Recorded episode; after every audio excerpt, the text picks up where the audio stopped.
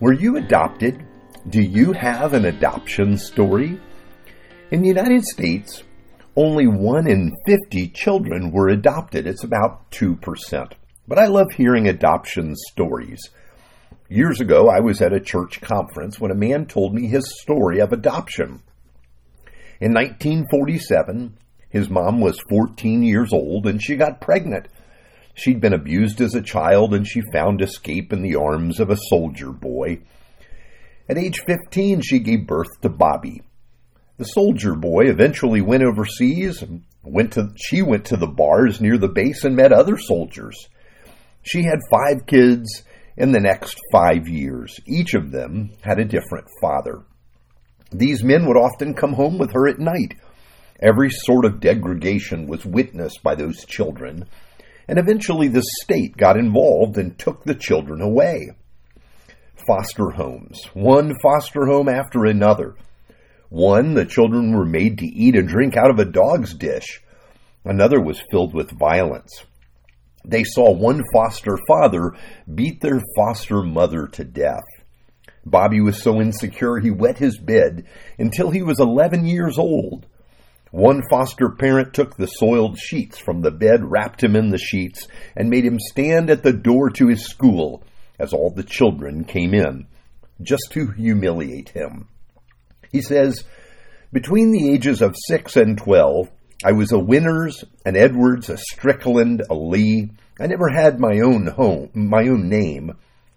I had the social ability of a five year old in the sixth grade, one of my teachers wrote on the bottom of my report card, This boy will never amount to anything.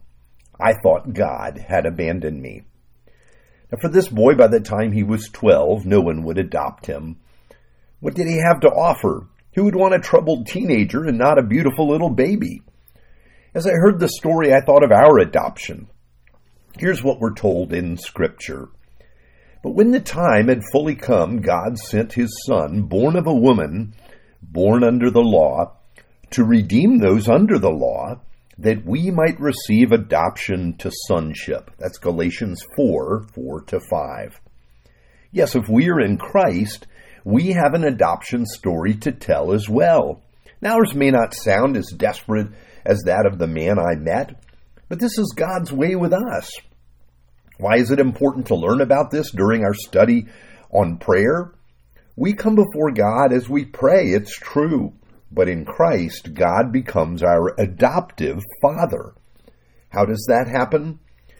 Yet to all who receive him, to those who believed in his name, he gave the right to become children of God. That's John 1:12. Yes, God invites us into his family.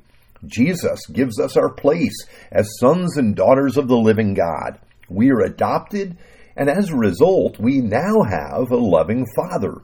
We don't need to plead before God who is distant and uninterested. He is the Father that loves us as he loves Jesus. Here's what happened to that traumatized and unwanted boy.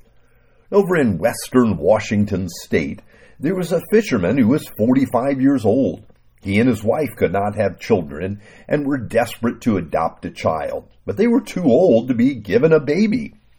They managed to get their hands on a book with the pictures of 500 teenage orphans, children no one wanted.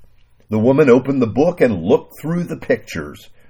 Here Bob's, Bobby's own words. For some reason known only to God, she stopped at my picture and said, That's my boy.